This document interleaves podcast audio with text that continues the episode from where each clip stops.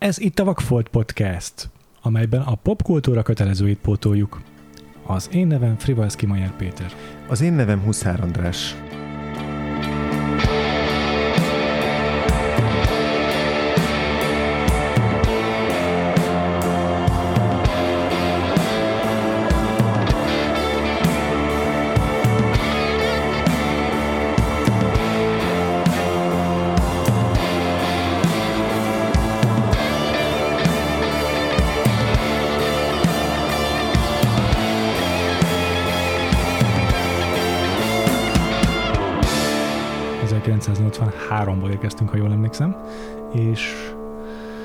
Magyar filmes évadunk tovább robog.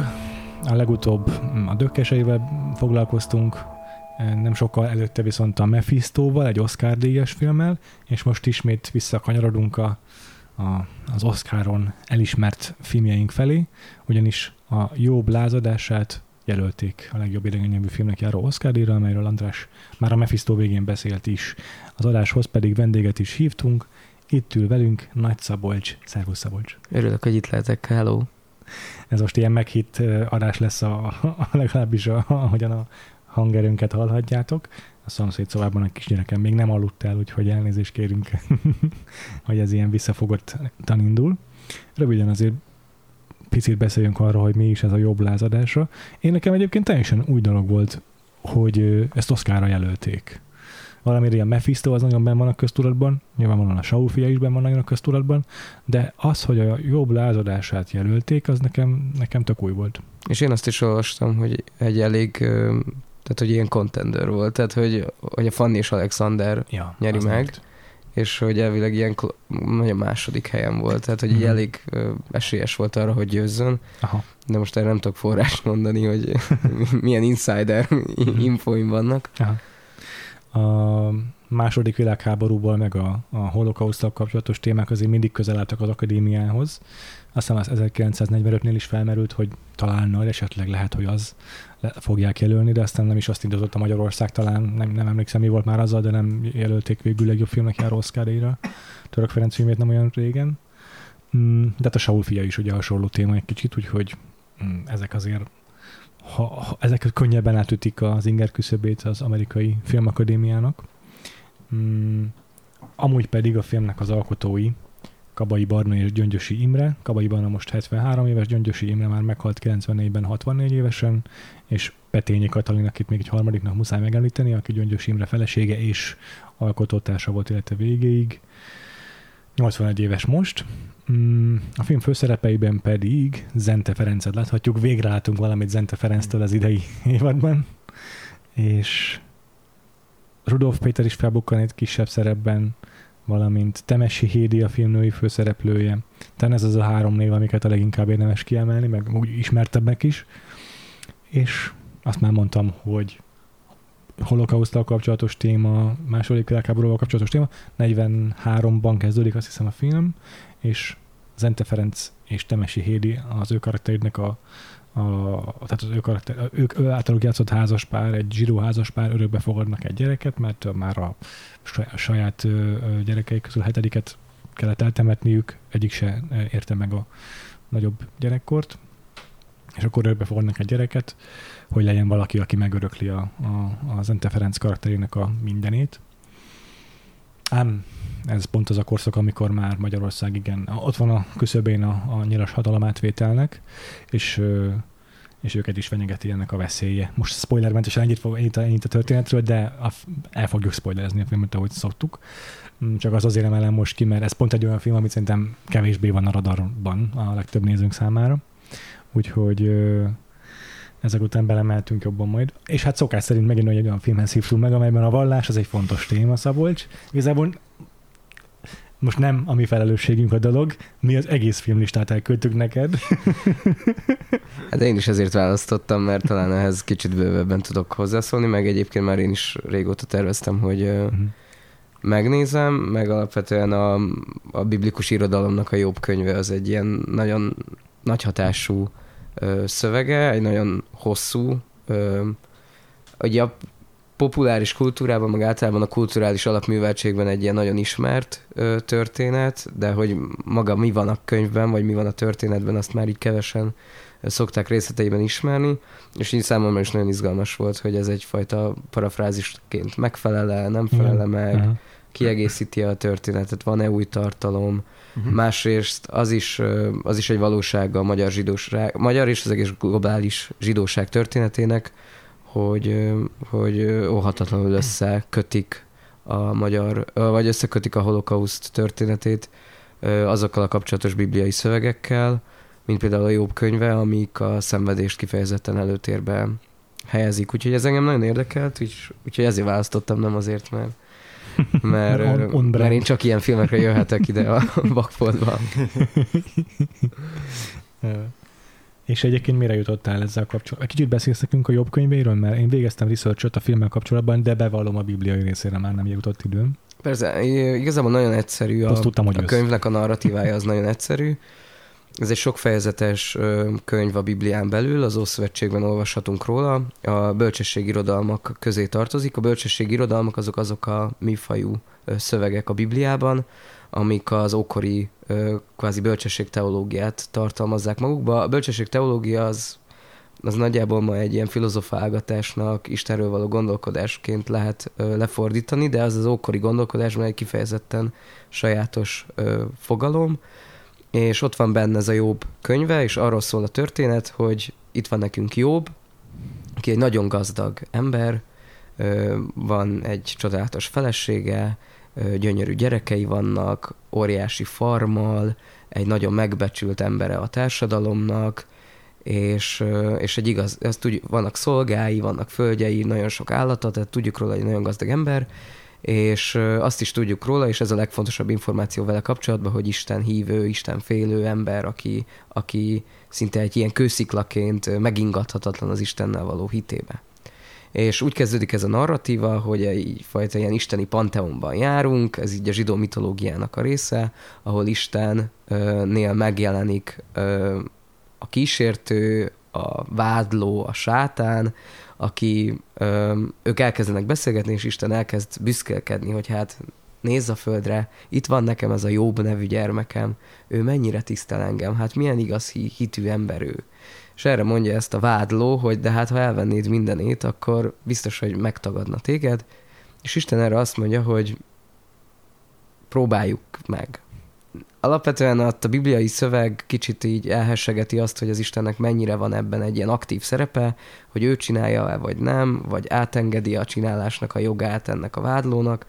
Ez nem igazán ö, derül ki, vagy nem igazán egyértelmű, de azt látjuk, hogy jobb sorra elveszti először a farmjait, elveszti először az állatait, a szolgáit, majd a gyermekeit, és, és majd beteg is lesz, tehát hogy testi fekélyek is sújtják őt, és azt látjuk, hogy, hogy nagyon szenved, és hogy ebben a szenvedésben neki megáll az ő hite, vagy nem. És úgy zárul, és akkor itt egy nagyon hosszú ö, beszélgetés sorozat történik ö, utána, mert jönnek hozzá barátok, akkor itt filozofálgatnak, ez egy ilyen késői betoldás, ezt, ez az, amit kevesen szoktak ismerni, hogy ezek mit tartalmaznak, és a vége úgy zárul ennek a történetnek, hogy Isten és Jobb párbeszédben van egymással, majd az igaz hitűségnek úgymond kvázi jutalmául, ez nem egyértelmű a szövegben, ő új gyerekeket kap, ö, új farmot, új állatokat, új gazdagságot, és egyfajta egy ilyen, hát egy ilyen jóvátétel történik. És, de ez ennek a történetnek, ahogy a mélységéből is érezzük, és egyébként ezt a film nagyon jól érzékelteti, hogy, hogy azért ez egy nagyon súlyos következmény, vagy nagyon súlyos gondolatiság, hogy pótolható -e egyáltalán. A vagyon még igen, de mondjuk egy gyermek elvesztése egy új gyermekkel pótolható-e. Uh-huh. Ez itt egyébként a filmben klasszikus, a hang, nagyon hangsúlyosan előkerül. Sőt, itt még inkább egy gyerek pótolható-e egy örökbefogadott gyermekkel. Na mindegy, szóval jobb könyve ezek között a kérdések uh-huh. között uh, mozog, vagy így próbál evezni. Uh-huh. És akkor ebben a történetben a legdirektebb párhuzam az az, hogy Zente Ferenc karakterének a neve az, hogy Jobb, és ahogy mondtuk, hogy az örökségéről van szó, az, az a tétje a történetnek, hogy lesz-e, aki megörökli az ő életének életében felhalmozott javakat, mert már idősek is, de amúgy megérzi azért, hogy itt a világháború már elérheti őket is. És egy Tiszamenti kis faluban él, és ott juhász Igen. foglalkozása, de közben így a, ma a házában ő így a saját kultúráját, a saját vallását, azt képviseli meg a faluban is, és, és igazából van egy, van egy képített egzisztenciája, amit így, tehát hogy nem csak a, a vagyonát, vagy a, vagy az ilyen módon az örökségét akar tovább örökíteni, hanem igazából az ő teljes élet, életművét, vagy az ja, életének a, ja. a, a folytonosságát próbálja, és ugye az, az fontos, hogy az a kisgyerek, akit örökbe fogad, ő, ő nem zsidó. Nem zsidó, hanem keresztény gyerek. Igen, Igen jó, hogy mondod. És azért jobb lázadása a cím, mert hogy már maga az örökbefogadás ténye is egy kicsit, hogy megkérdőjelezhető, legalábbis a rabbi nem annyira örül neki, de aztán megmagyarázza valahogy a jobb, hogy ez miért jó mégis. Szóval ez már önmagában egy ilyen lázadó cselekedet igazság szerint.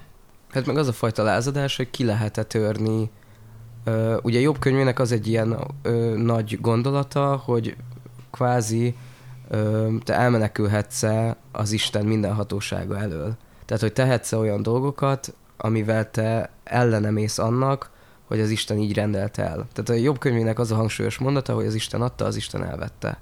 Ez Aha. nem feltétlenül arról szól, hogy az Isten ja. itt bele nyomul az emberek életébe, és ide-oda vesz emberi életeket, hanem elsősorban arról szól, hogy te fogadd el azt, hogy te egy az egész világ tervében te egy apró porszem vagy, és nem tudsz te azért mit tenni, hogy hogyan alakul az élet. És itt is kicsit ez a lázadásnak a ténye szerintem, hogy ez a Jobb nevű, ez a Jobb nevű figura, az Ente Ferenc, aki szerintem egyébként egy nagyon megbecsült embere a, a, ennek Igen. a falunak, ugye leveleket ír azoknak az asszonyok, azoknak Igen. a katonáknak, akik a vagy fronton a, vannak, igen. és mások helyett ír levelet ő. Valószínűleg azért is, mert ő tud írni. Igen, megbecsülik meg szerintem ő egy ilyen bolt tulajdonos is, vagy nem egyértelmű. Igen, hogy... igen, igen, van egy jelenet, ahol ott betörik az ablakát, amikor ja, már kezd így a háttérben fölsejleni az, hogy ilyen, ilyen ö, etnikai, meg, meg hát igen, a faluban is felüti a fejét az antiszemitizmus. Antiszemita ellentétek alakulnak ki. Igen, és hogy az a fajta lázadás, hogy jön ez a sors, ami ránk vár, amit mindenki, minden néző tud az első perctől kezdve, hogy Igen. ez a történet nem fog jól végződni,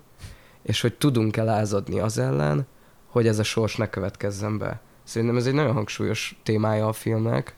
Hm. Öm, és igen, és nem csak, a, igen, nem, nem csak a nézők, hanem a szereplők maguk is tudják, még hogyha nem is fogalmazzák meg ezt pontosan, a film vége felé válik egy, egyre egyértelmű, ők pontosan tudják, hogy, hogy mire készülnek, és hogy, és hogy mennyi idejük van körülbelül, tehát rengeteg olyan párbeszéd van a film során, amikor a, amikor a, a, a Jobb és a felesége, ők, ők próbálják fölkészíteni az örökbefogadott gyereküket arra, hogy, hogy mi lesz, hogyha majd egyedül marad, és akkor ilyen példázatokat beszélnek Igen. át együtt, és Átadjuk a, a vallás keresztül próbálnak olyan keretet szabni, ahol, ahol nem érzi majd annyira magára hagyatottnak a, magát a, ez a gyerek, akit ugye befogadtak maguk közé, és akiket ő megszeretett, tehát, tehát hogy folyamatosan, még hogyha nem is adja a néző tudtára a, a film, hogy, hogy pontosan miért, miért mondják ezt, de feltételezik azt, hogy mindannyian tudjuk,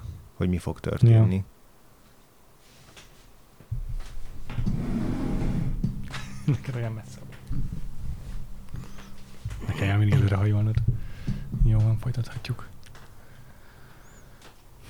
Igen, ebben benne van ebben a lázadásban az is, hogy az, a, amit mondasz, hogy a, sor, a Szabolcs, hogy a sorsuk ellen lázadnak bék, azzal, hogy tudják, hogy a végzet vár rájuk, de azért próbálkoznak átörökíteni a, a, a kulturális hagyatékukat valakire. Tehát ez végül is egy ilyen eh, passzív formája a lázadásnak, vagy hogy mondjam, tehát egy olyan lázadás, ami, ami a, tényleg a sorsszerűséggel szembeni lázadás.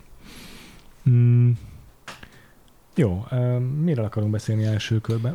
Ö, szerintem már most érdemes kiemelni azt, hogy a, hogy a film az tulajdonképpen a Ugye Zente Ferencről, meg Temesi Hédiről beszéltünk eddig, de igazából a gyerek szemszögét Ú, ö, veszi föl magára maga Ami a film egyébként is. egy nagyon gyakori visszatérő Igen. megoldás, Igen. háborús, vagy ilyen mm, holokausztal kapcsolatos történetek esetén. Ott van már mondjuk a Jojo Rabbit, nem Igen. olyan régről, de igazából az élet szép és még lehetne sorolni, nem tudom, most hirtelen nem eszembe több, de biztos, hogy emlékszem arra, hogy Igen. több ilyen is volt az utóbbi időben. Igen, tehát ez a, ugye a borzalmaknak a, a, a nem ábrázolása. Igen, akár most a, a nem, nem holokausztól kapcsolatos, de ilyen volt a Kenneth Branagh féle mm. Belfast is. Igen, igen, hogy a gyerek, hogy, hogy csak annyit látunk a filmben, a amennyit a, amennyit a gyerek is felfog és megért ebből az egészből, és ez összes többit azt mi rakjuk hozzá nézőként a, a, a saját tudásunk és, és ismereteink szerint, Igen. és hogy nagyon egyértelműen, még hogyha nem is olyan, nem tudom, Saul fiásan szubjektív követő kamerával uh-huh. rögzít maga, a, magához a, a gyerekhez minket, de nagyon egyértelműen végig vele megyünk, és végig minden a világból, ahogy ő felfedezi a szexualitást, vagy a, Mármint, hogy a, nem tapasztalt. Nem saját maga, hanem csak... hogy a, igen. Mert hogy nagyon fiatal gyerekről van szó. Ja, ja, igen, vagy, vagy a vallást, vagy, vagy a, a, a falunak az életét, vagy a természetet. Igen, igen, igen, ezt, ezt mind az ő, az ő szemüvegén keresztül szemléljük. Egyébként szerintem az egy nagyon érdekes megoldás a filmnek, és ezt ö, ö, sok ilyen háborús film szerintem nagyon el, vagy nagyon tudja hibázni, vagy nagyon tudja túl hars, harsogni, hogy szinte egyáltalán nem mutatja be mondjuk itt a téma kapcsán azt, hogy, hogy a fajta ilyen náci gyűlölet az így hogyan nem észt fel bizonyos dolgokat, vagy hogy itt direktben nem, nem mutatja meg igazán. Mikor mondjuk nézed a Schindler listáját, ott az, a, az az egyik legmegdöbbentőbb dolog, hogy itt micsoda zsigeri gyűlölet van emberekben, uh-huh. és hogy az a zsigeri gyűlölet, az hogyan ö, tagozódik be ebbe a náci fogalomtárba, vagy így hogyan erősödik fel ezáltal. Ja. Itt ez a film, az itt, itt teljesen kihagyja ezt. Néha vannak ilyen a apró... Háttérben, igen. Apró, háttérben vannak ilyen apró utalások, hogy van egy ilyen zsidó meg cigány kérdés a, a, uh-huh. a faluban, ja, ami egyébként nagyon érdekes, hogy mennyire összeköti a zsidóságnak és a cigányságnak a történetét a, a, a film, és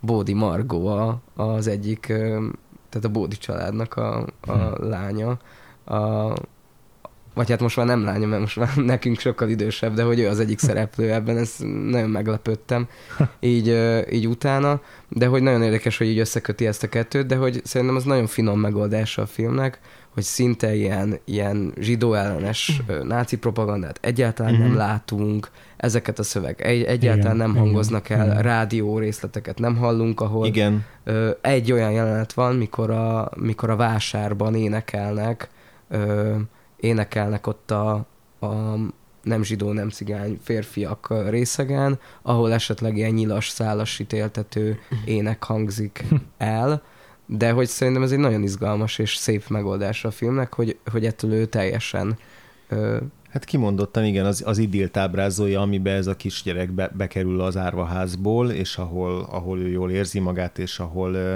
ahol így otthonra talál, és, és tényleg igen, csak így, a, csak így nagyon a háttérben, amit ő így észlel egy picit ezekből a folyamatokból annyit látunk, és akkor csak azt látjuk, hogy nem tudom, a, az Ente Ferenc, a jobb, ő, ő egyre többet iszik, vagy egyre keserűbb, vagy egyre, egyre megtörtebb, de pontosan nem értjük, hogy miért, és hát értjük, de hogy, de hogy ugye... De a gyerek szemszögén keresztül nem. Így van, így van, igen, igen. Ja. Egy, gyorsan azzal említsük meg, hogy a gyereket Lackónak hívják a filmben, hát a hangzik még, és hogy Fehér mm. Gábor nevű srác játszó, akinek egyetlen szerepe volt ezen kívül, tehát nem lett belőle színész. De biztos, hogy még fogunk a nevére hivatkozni. Nekem mm. az is feltűnt, hogy mennyire akkurátusan kezeli a film azt, amikor tényleg így találkozik a háborúból egy-két aprósággal a gyerek, például egy menekülő katonát vesz észre a nádasban, és hogy az ő egyszerű vagy limitált világ, világnézetében, vagy a világképében hogyan próbálja értelmezni ezeket a dolgokat, az, az, az nagyon jól mm, ábrázolja ezzel a film, és hogy most a gyerek szemszögén keresztül közvetít számunkra információt, de úgy, hogy mi azért tudjuk pontosan, mi történik, ez, ez elég, egész végig nagyon jól csinálja a Gyöngyösi Imréknek a története. Igen, és egyébként tehát itt, itt, itt megvan még az a csapda is ebben a, ebben a választásban, hogy azért nagyon nehéz, vagy, szóval, hogy könnyű belefutni abba, hogy, hogy egy gyerek szemszögén ábrázolunk valamit, és ezt ugye felnőttek készítik ezt a filmet, hogy akkor mi a, mi a helyes irány, vagy az út a, a gyerek szemszög, meg a gyermetek szemszög között. Tehát Igen, az, hogy,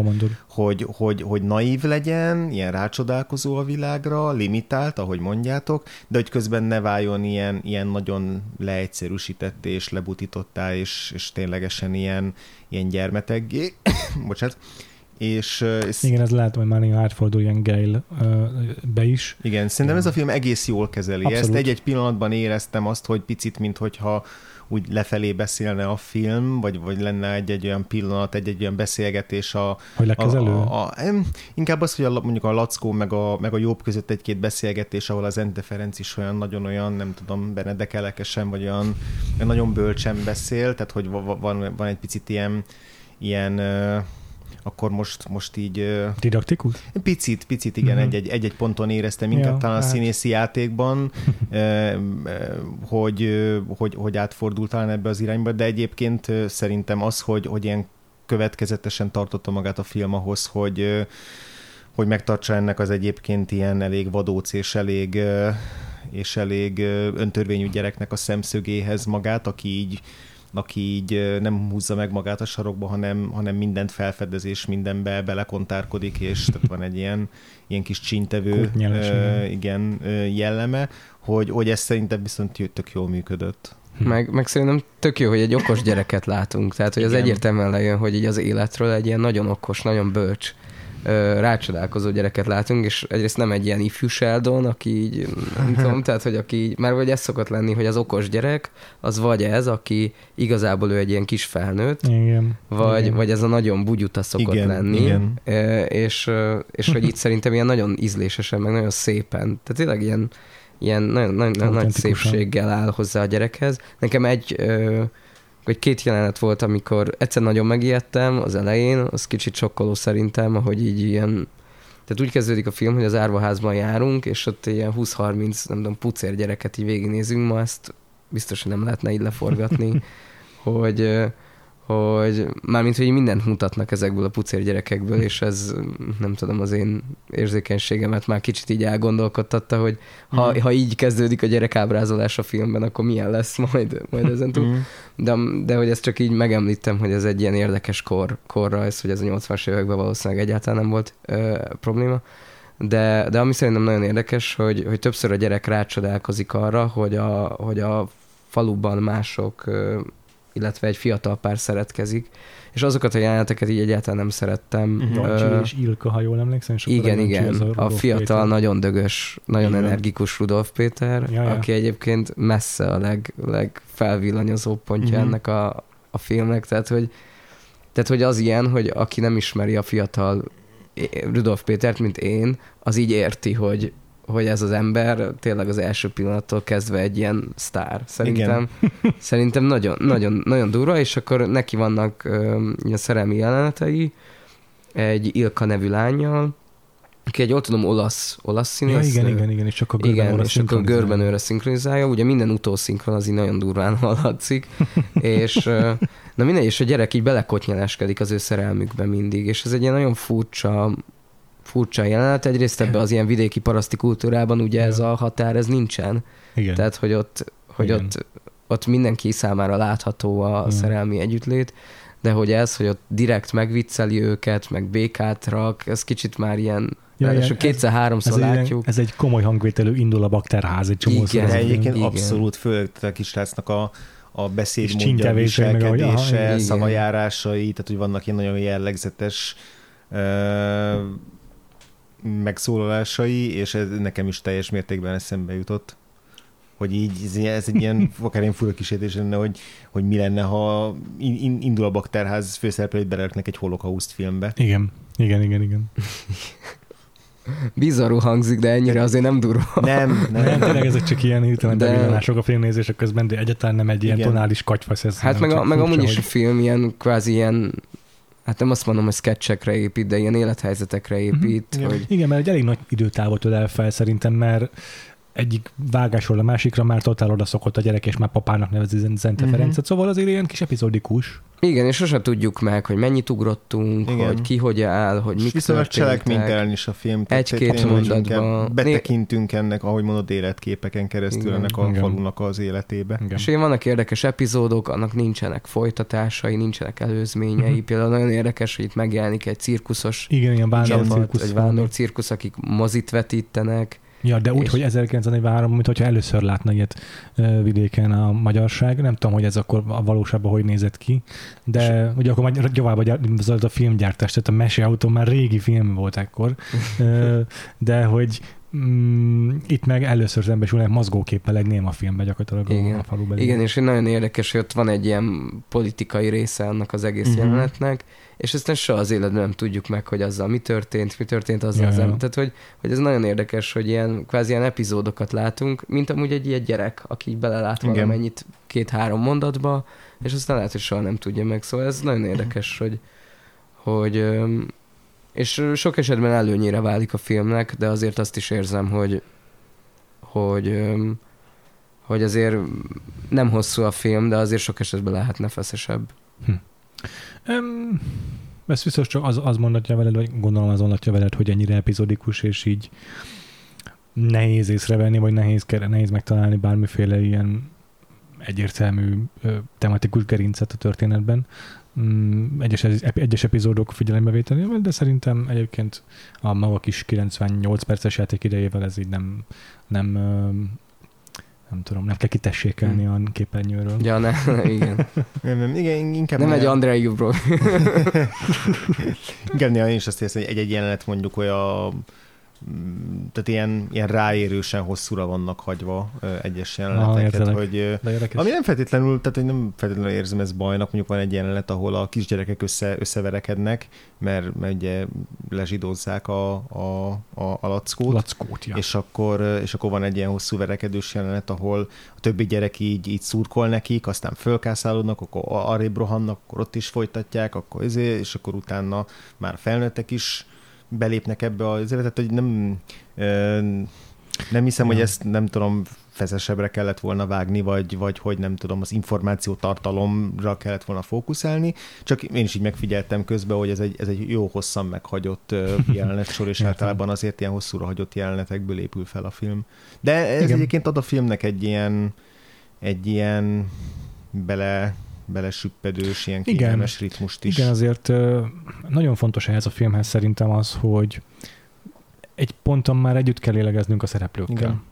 És magának a zsidóságnak, meg ennek a kultúrának, mint a jobb képviselőnek a megismerése, vagy, vagy az ezzel való azonosulás, az ez egy viszonylag idegen szerintem a legtöbbünk számára, hogy, hogy kell időt hagyni, kell az, hogy, hogy velük legyünk, és megismerjük őket, hogy, hogy a film végére a katarzis az, az beteljesedhessen ebben pedig szerintem nagyon fontos szerepe van annak, hogy lehet, hogy repetitív időnként, hogy újra és újra halljuk a különböző tanításokat jobbtól, amiket Lackónak mond, de tényleg szükséges ahhoz, hogy, hogy szeressük, azonosuljunk ezekkel a figurákkal. nem azok voltak egyébként a legérdekesebb részei a filmnek számomra legalább, ahol ahol így a... Ahol megismertük a, így a, van. a zsidóságot. Hát meg, meg az a nagyon érdekes, hogy, hogy a magyar filmen ez példátlan, hogy a vidéki zsidóságot lássuk, tehát hogy hogy, hogy alapvetően a, a zsidóság a magyar gondolkodásban az a Budapest Dohány utca, vagy, tehát hogy, hogy, hogy, kicsi, vagy ez a budapesti gettóra van fókuszálva, Aha. minden magyar zsidó történet az kvázi erre a, vagy a, vagy a, vagy a haláltábori történetekre uh-huh. fókuszál, vagy a budapesti létezésre, Aha. és hogy az, hogy a vidéken léteznek ö, ö, egyáltalán léteznek zsidó emberek, és élnek zsidó emberek, és, uh-huh. és hogy ott ez egy, hogy ez... És hogy gyakorolják a vallásukat. És, hogy, és ugye még erősebben gyakorolják, Igen. tehát hogy azért, vagy hogy hogy mondjam, a vallásosságnak ez a formája, mint ahogy a kereszténység is igaz, ez még erősebb, és hogy ez példátlan, tehát ezt sehol máshol nem látjuk. Én ezért nagyon örülök ennek a filmnek, mert hogy ez egy olyan lenyomata egy olyan korszaknak, ami viszont ma már tényleg azt lehet mondani, hogy, hogy egyáltalán nincs jelen. És és hogy itt ér, érződik a filmen, és szerintem ez egy másik ilyen nagy, nagy eredménye, vagy nagy erénye a filmnek, hogy itt érződik az a filmen, hogy itt, hogy itt nem csak az a tragédia, hogy ember élet veszik el, hanem itt egy olyan kincs uh-huh, tűn, tűnik igaz, el, igen. Amit, amit a film olyan Pontosan. méltóság teljesen és szépséggel mutat be, amit így ami, és hogy maga a film is ilyen, hogy bemutat néhány részeket, nem magyarázza el direkt, hogy, hogy valószínűleg a filmkészítőknek is már csak ennyi lehetett meg ebből a kult. Tehát, ja, hogy, hogy ez a nagyon érdekes, hogy, hogy ez a kincs, amit itt ez a vidéki zsidó, zsidóság itt őriz, az itt tényleg teljesen eltűnt a magyar egyébként gondolkodásból, vagy a magyar kultúrlétből, és, és ez egyébként egy borzasztó nagy tragédia, Igen. viszont nagyon, nagyon nagy ajándék ez a film, hogy, hogy ebbe benne vagy, és ez a másfél óra, ami ez az egyetlen esélyed. Tehát, hogy ezt uh-huh. olvastam ilyen, ilyen, tehát ilyen zsidó kutatók recenzióiban, hogy, hogy leírják, hogy, hogy az, hogy vidéki, vidéki zsidó emberek itt ezt, hogy hogy néztek ki ezek a vásárok, meg nem tudom, ezt sehol máshol nem látod. És ez nagyon, Igen. nagyon félelmetes amúgy. Igen. Tényleg az.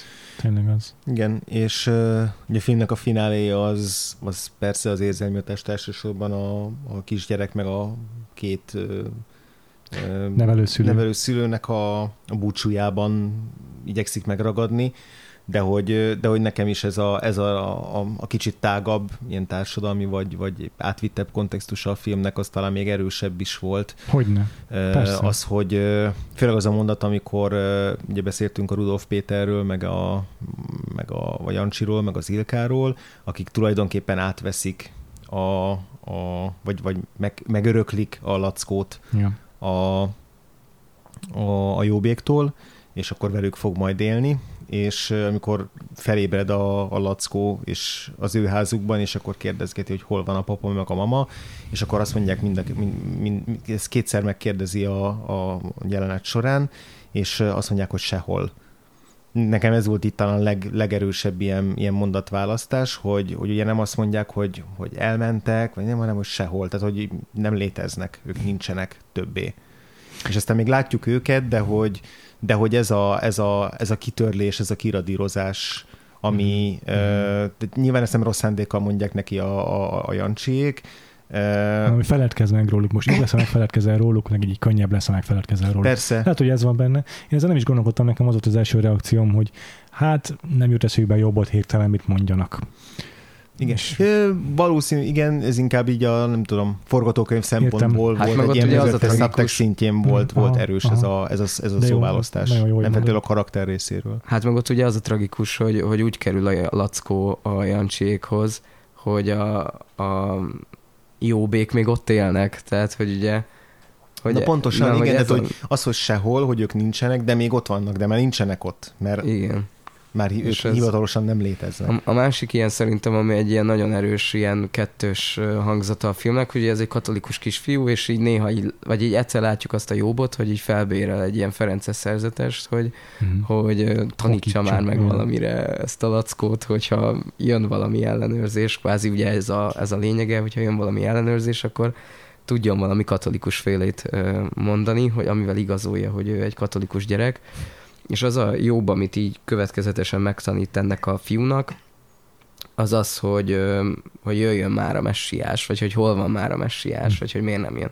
És ugye ez egy nagyon érdekes dolog, mert hogy a zsidóságban is a messiás várás az egy nagyon erőteljes, nagyon erőteljes érzés, meg a bibliai szövegek teli vannak ezzel a fajta messiás várással, és ugye a kereszténység lesz az, aki azt mondja, hogy van, megérkezett ez a messiás, de hogy ez egy ilyen nagyon érdekes, Igen. hogy ha ez az egy dolog, amit megjegyez ez a lackó, az egész jóbi hagyományból, amit megőriz, hogy hol van már a messiás, akkor közben egy nagyon keresztény dolgot is megtanul vele.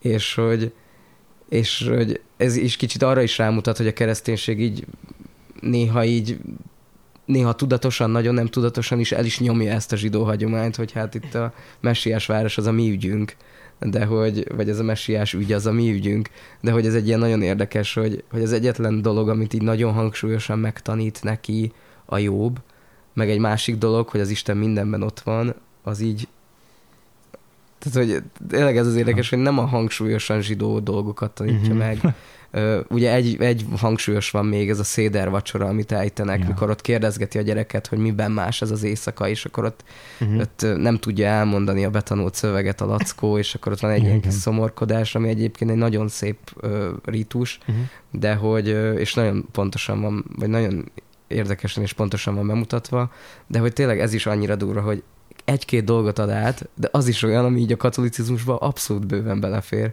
Tehát, hogy még egy hangyányi gondolat sem maradjon meg, ami, Aztán.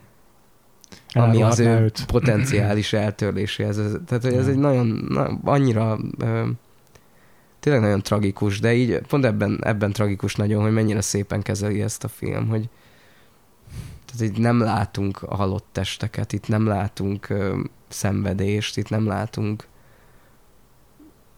nem látunk bármilyen fajta brutalitást. Ja. Hát és amikor igen, akkor az is egy ilyen nagyon érdekes, ilyen nem is tudom, metafizikai síkon működik, amikor bolyong a, a film közepén a, a lackó, és így rátalál arra a cigánylányra és, a, és, a, és a katonaszökevény szeretőjére, akik, akik ott táncolnak, Timothy meg énekelnek.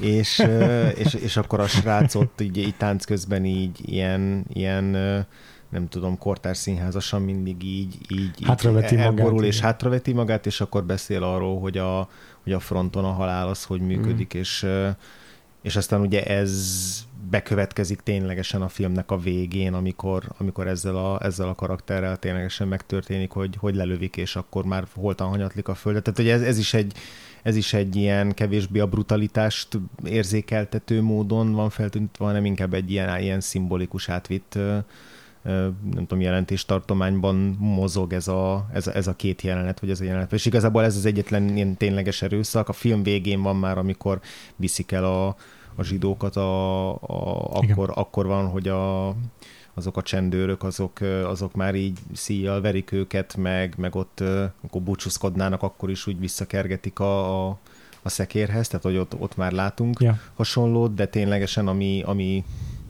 ami gyilkosság, az, az, az ez az ilyen kicsit átvitt. Még az egy katonát ér, igen. És ö, egyébként egy nagyon fontos vezérmotívuma a Gyöngyösi Imre és Kabai Barnak közös filmjeinek, és akkor itt azért még egyszer megálltam harmadikként Petényi Katalint is, mint én társalkotót. Nem ez az egyetlen filmük, hanem egész sok mindenen dolgoztak együtt, voltak dokumentumfilmek is közöttük, meg játékfilmek is, de Gyöngyös Imre halálakor, ami 94-ben történt, elég sok mm. megemlékezés jelent meg róla, Mm.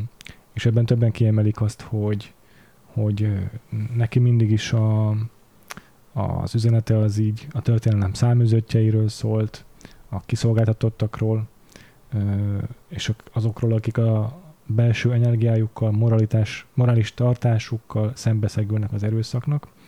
Mm. És egyszerűen van egy ilyen humanizmusuk ezeknek az alkotóknak, ami ebben a filmben is maximálisan tetten érhető.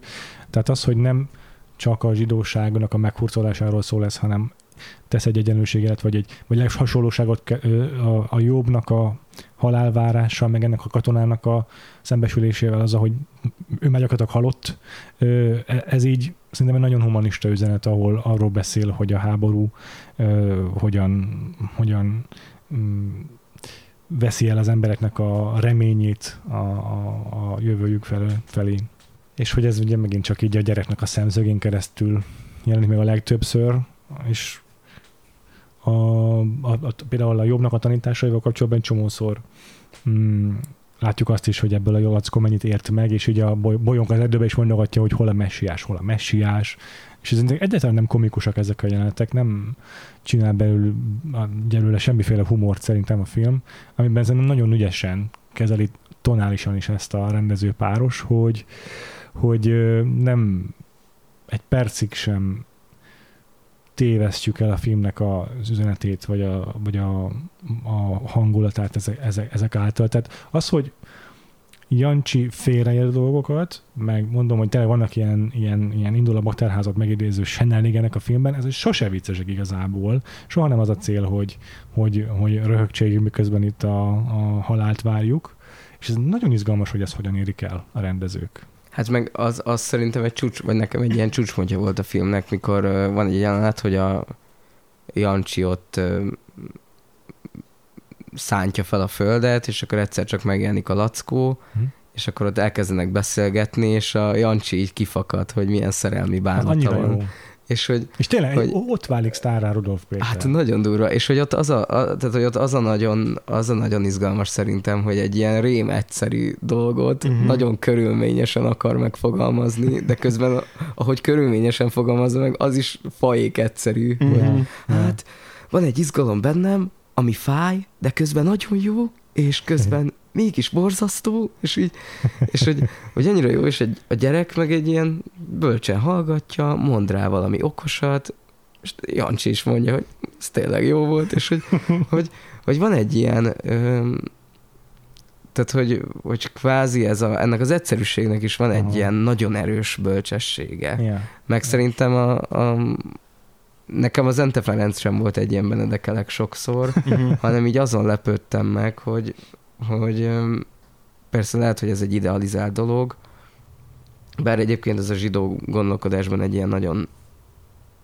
egy ilyen karakterelem, hogy, hogy mondjuk a jól válaszolásnak, vagy a jól kérdezésnek a képessége, vagy hogy ez így tradicionálisan benne van, hogy az a, az a, az a hit nyelv, hogy én kérdezek és válaszolok, tehát hogy azért is lényeges, hogy azért kell megtanulnia ennek a lackónak ezeket a szövegeket, amiket így föltesz neki kérdésként, mert hogy tényleg ez a zsidóságnak a forma nyelve, hogy, hogy én folyamatosan tanítok.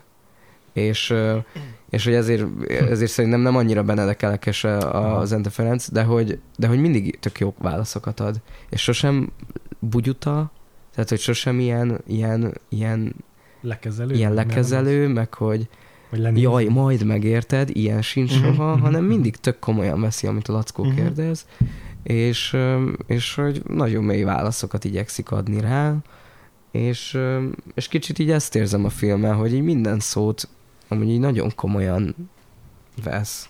Vagy így nagyon komolyan veszi azt, hogy, hogy vajon ezek, a, vajon ezek a szereplők mit mondhatnak. És van még egy ugyanilyen szerintem, ami meg egy ilyen messze egy másik ilyen csúcspont volt, hogy itt van ez a mama, a Rozi, ha jól tudom, akit.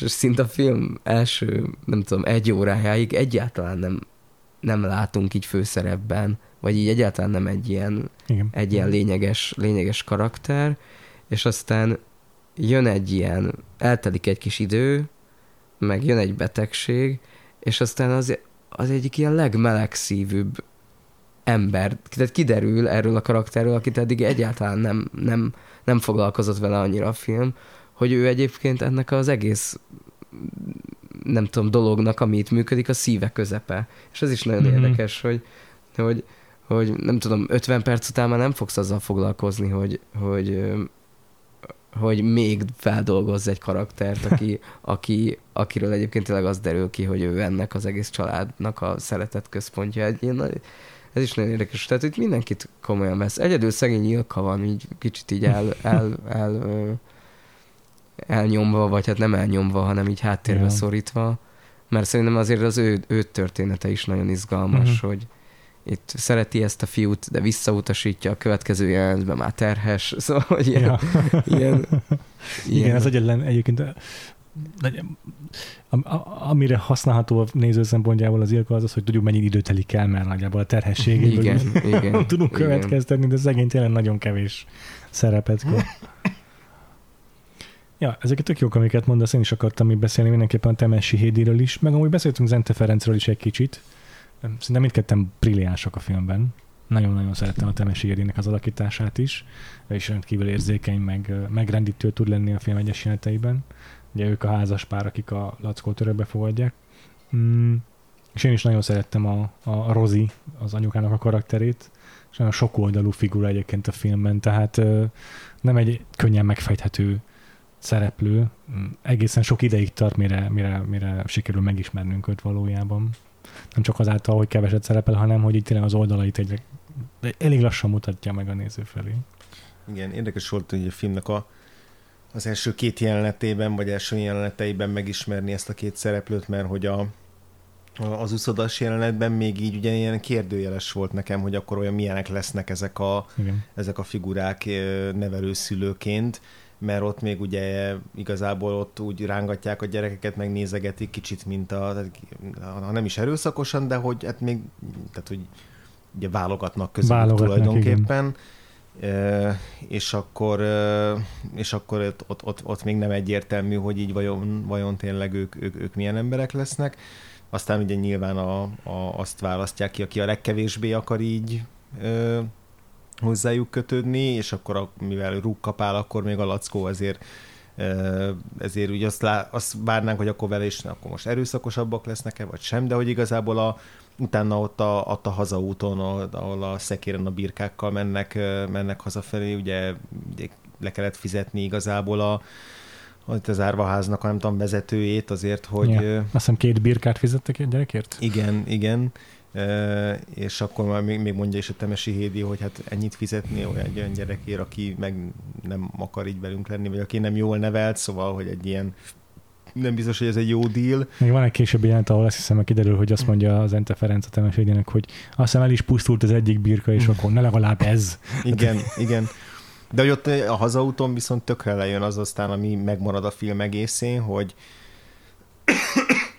hogy, a, hogy az Ente Ferenc így, így imádja ezt a gyereket, és hogy így azért imádja, mert hogy ennyire lázadó, vagy ennyire ennyire önfejű és ennyire akaratos, de közben ugye rögtön lejön, hogy mennyire szereti az állatokat, meg így amikor a birkák elszaladnak, akkor rögtön utánuk megy, hogy így megpróbálja őket begyűjteni, tehát hogy, hogy rögtön le, létrejön köztük egy ilyen kapocs, ami a, az Ente Ferenc oldaláról erősebb az elején, és aztán majd viszonozza a, a, lackó is, szóval, hogy, hogy, hogy szerintem ezt, ezt tök jól vezeti föl ezeket a szereplőket ja. így, a, így, így a film az első pár jelenetben, és akkor az Ente Ferenc igazából a film egészében megtartja ezt a méltóság teljes meleg szívű ö, vezető figurát, és, és tök jól árnyalja egyébként később azzal, hogy hogyan, hogyan törik meg, vagy hogyan, hát hogy nem egy szent élet, nem egy szent, ö, nyilván egy, egy, egy ilyen egy, egy tiszta mhm. figura, de nem egy, nem egy, nem egy szent abban az értelemben, hogy a, hogy a szenvedéseket megérzi magán, és nem ja. mindig tudja kezelni, ja. még hogyha ja. nem is nem is csapódik le ez soha a lackón, és a filmnek a, az utolsó szegmensében pedig, pedig kifejezetten ugye keménynek kell lennie, Igen. hogy, hogy visszautasítsa a, a fiút az, a, és, és ezzel megmentse őt a, a holokausztól, tehát hogy ott a, itt a film végén nem mosolyodik el, nem, nem, nem, nem tehet engedményeket, nem lophat bele egy pici nem tudom, feloldozást azzal, hogy, hogy jelzi a lackónak, hogy de én igazából azért szeretlek téged, meg csak téged védelek, hanem ott, ott egy ilyen nagyon szigorú valakinek kellene, azt szerintem azt, azt is nagyon jól hozza az Ente Ferenc. Ferenc. Ja. Meg szerintem nagyon szórakoztató nézni őket, vagy hogy azért ezt el lehet mondani a filmről, hogy, hogy ahogy ők beszélgetnek, meg ahogy így odaszúrnak egymásnak. Elég keményen. Elég keményen, de hogy egyébként egy ilyen nagyon szórakoztató, meg hogy ezek a kemény szavak is ilyen kicsit ilyen szeretetteljesek. Igen. Tehát, hogy, hogy azért ritkán látunk ilyen. Ja, jól össze, tudod, ilyen rég, régóta összecsiszorodott házaspár, igen, már ismerik egymás igen. összes rigójáját, de azért pont ezáltal igazából a, nőve. igazából a film egészének a tónusa sem ilyen, ilyen, ilyen brutálisan megterhelő. Nem, Tehát, nem. hogy mivel megtartja a film a gyereknézőpontot, és mivel két ilyen ilyen kedves figura áll a középpontjába, ezért igazából egy nagyon könnyen befogadható közönségfilm e, ebben a témában. Nyilván végig ott lebeg a fejünk fölött, hogy mi fog történni, Persze. de hogy szerintem azért a Lackónak a, a kis riposztjaiban, meg szavajárásában is van egy nagy adag humor, tehát hogy azért az, azért Emészthetővé teszi a, abszolút, abszolút ott a, igen, az a, ő karakter és az ő, ő világlátásom attól független, hogy nem vicceli el a film az, amikor azt, amikor, tehát nem lenézően kezeli, meg nem vicceli el a film, amikor félreérti a dolgokat a lackó, attól még azért van benne némi báj. A film elejével kapcsolatban még azt akartam kiemelni, hogy ilyen szépen keretbe helyezi, meg itt telegrafálja a film befejezését is, hogy a lackó öntörvényű, és az állatok után szalad, akik, el, akik el, elfutnak, vagy elszabadulnak a szekérről, mert a film befejezése is az, hogy a, az Ente Ferenc már tényleg elzárkózik teljesen a lackótól, teljes, úgy tesz, mint hogy nem is létezne direkt, hogy nehogy tehát ki is mondja, hogy nem ismerem ezt igen, a gyereket. Igen. igen. És ugye ennek a lackó az, az utánuk szalad a szekerők után, ahol viszik el őket már a sárga csillaggal, és, és ez ugyanaz, mint a film legeleje, ami szerintem egy ahogy te is mondtad, az Ente Ferenc már az elejétől egyértelműen odaadással szereti ezt a kisgyereket, aki jelentőrvényű, de hogy pont ez teszi őt a legjobb választásá a, a árvaházban nevelkedett gyerekek között, mert bár veszélybe sodorja magát azzal, hogy utánuk szalad a szekéren, de nagyon fontos, hogy ez az aktus, ez a tette, az azt sugalja, hogy nagyon is ragaszkodik ahhoz, amit a, az ő nevelő szüleitől kapott. Tehát most attól független, hogy úgy viselkedik vele az Ente Ferenc karaktere, hogy teljesen hidegen, meg elzárkozva, meg minden, tudja, hogy az ő ragaszkodása az meg fog maradni, és ő, amit átadott neki, mint nevelőszülő, azt a lackon meg fogja őrizni. Igen. És ez ezzel igazolja, hogy tényleg az volt a legjobb választás, hogy egy ilyen mm. öntörvényű önfejügyeleket vett magához. A, az elején a filmnek már az is feltűnt, amikor a házas párt látjuk így a házsártos vitáikat folytatni, hogy minden, amit egymásnak a fejéhez várnak, abban benne van az ő vallásuk. Tehát nem csak így simán oda szúr neki, meg így, mit tudom én azt mondja, hogy, hogy, hogy, hogy nem tudom, bármiféle szidalmat mond rá, hanem abban rögtön azt mondja, hogy az Isten vert volna meg téged, vagy, vagy nem tudom pontosan miket mond, de mm. mindig benne van az Isten, meg benne van a vallásuk. És igazából a film egész végéig a, a, a jobbnak gyakorlatilag nincs olyan mondata, amiben ne lenne benne, valamilyen szinten legalább árnyalatként az ő zsidó vallása. Ez is nagyon érdekes, hogy mennyire meghatározó ebben a vidéki zsidó kultúrában a, a vallás, hogy tényleg a több minden szegmensét meghatározza és befolyásolja. És ezt szerintem nagyon okosan mutatja be a film, és egyáltalán nem didaktikus az, hogy folyamatosan erről van szó, hanem organikusnak tűnik szerintem a, a, a szereplők életén keresztül, hogy ezt, ahogy ezt bemutatják. Hát meg ugye ebben látszik az, hogy nagyon sokszor ugye hogy, hogy ugye a film közepénél így nagyjából ez egy ilyen fő tanítás, és sorra látjuk a jeleneteket, hogy Zente Ferenc újra és újra ezt ismétli el, hogy az Isten mindenben ott van. Uh-huh. És hogy, ja. hogy ott van a sárban, ott van a fában, Igen. ott van a, nem tudom, a téglákban, ott van a... Ja. És egy kicsit az a fajta gondolkodás, hogy hát amit kicsit mondtam is, hogy ez az Isten adta, Isten vette el, Igen. abban ugye ez is bent van, hogy, hogy itt tulajdonképpen mi ezen a földön ilyen vándorok vagyunk, mi ajándékba kapjuk kapunk. ezt az életet, mm-hmm. kapunk feladatot, hogy kezdjünk ezzel valamit, és hogy őrizzük, védjük, de hogy, de hogy ez egy ilyen nagyon érdekes, hogy, hogy hogyan lehet egy olyan életet élni, ami mindent az jár át, hogy, hogy ennek van egy ilyen töblete. Igen. És ugye ezzel van kontrasztban állítva az, vagy ez, ez a kontraszt, hogy milyen egy olyan élet, aminek semminek nincs szentsége, tehát hogy, hogy, hogy amikor tényleg tíz szekérnyi embert el lehet vinni egy haláltáborba, akkor az tényleg azt jelzi, hogy, hogy, hogy itt semminek nincs semminek sincs értéke. Itt meg az van, hogy, hogy a jobbnál meg sajnálni kell a békákat, hogy kiszaladtak, mert, mert, mert jaj, mi lesz velük. Szóval, hogy ez egy ilyen nagyon érdekes kettős, vagy egy ilyen nagyon érdekes valósága egyébként bármilyen vallásos létnek. És ez szerintem nagyon, és ez az, ami a tök jó a filmben, hogy tényleg, ahogy mondtad, ilyen, hogy nagyon organikus. És hogy nagyon, hát nem azt mondom, hogy imponáló, de hogy egy ilyen nagyon egybe van, azt érzed.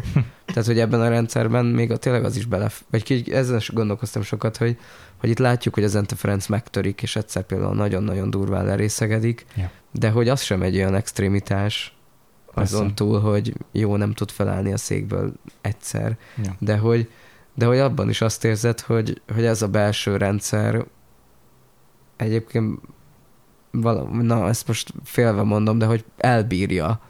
Vagy, el, vagy, vagy hogy csak egy ilyen belső rendszer tudja elbírni azt, hogy tényleg azt tanítsd meg a gyerekednek, hogy figyelj, ezt el fogjuk ásni titokban egy helyre, és azt csak te tudod. És majd egyszer 5-10 év múlva majd ást ki, és az a gazdag... Tehát, hogy hogy, hogy tényleg egyszerűen kell lenni egy, egy ilyen belső valaminek. És a másik, ami, amit ezt hozzá akartam fűzni, hogy ez a kicsit ez a messiás hol van, meg nem tudom, abban tényleg erőteljesen ott van az, hogy, hogy, hogy, az, hogy az ennek a filmnek az utolsó üzenete, hogy a messiás hol van, és hogy egyszer ez eljön, hm. hogy tényleg tök mindegy, hogy mennyire lehet sötét az ég, a nap mindig föl kell, mert hogy ez ennek a lényege, hogy a messiás eljön,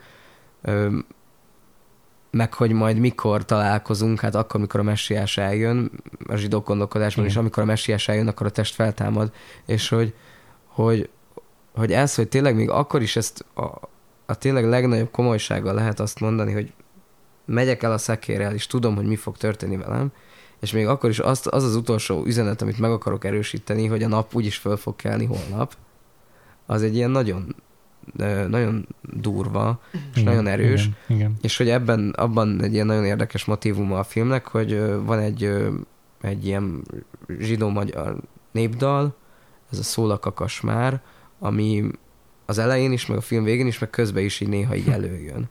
Hogy így néha ezt játszák egy ilyen cimbalommal, vagy zongorával, és, és annak pont az a lényege, hogy, hogy hát közeledik az, hogy megvírad a reggel, de vajon eljön-e? Tehát, hogy aha. hallom már a kakast, aha, aha. hallom már, hogy kell fel a nap, de vajon eljön -e egyszer? És, és ott egyébként az a vége ennek a népdalnak, amit egy ilyen szerelmi népdalnak szoktak eladni. Most meghallgattam a Paja Beától, és ott levágják ezt a, a zsidó részt, így levágják a végéről, és ott nem jön elő ez a, ez a teológiai tartalom, hogy ez egy ilyen szerelmi népdal, de hogy, hogy annak az a vége, hogy, hogy van ebben egy ilyen kicsi zsidó lemond, vagy egy ilyen kicsi lemondás, hogy, hogy mi van, hogyha egyszer nem jön el. Hogy mi van, hogyha tényleg szól a kakas, de amiatt, mert mi nem tudunk békében élni egymással, amiatt, mert mi ellene szegültünk az Istennek, amiatt, mert mi megszektük az Istennel kötött szövetséget, hm. akkor ez nem jön el. És egyébként ez a jobb könyvének a nagy feszültsége, hm. hogy mert hogy ez folyamatosan jönnek a barátok jobbhoz, és folyamatosan ezzel csesztetik őt.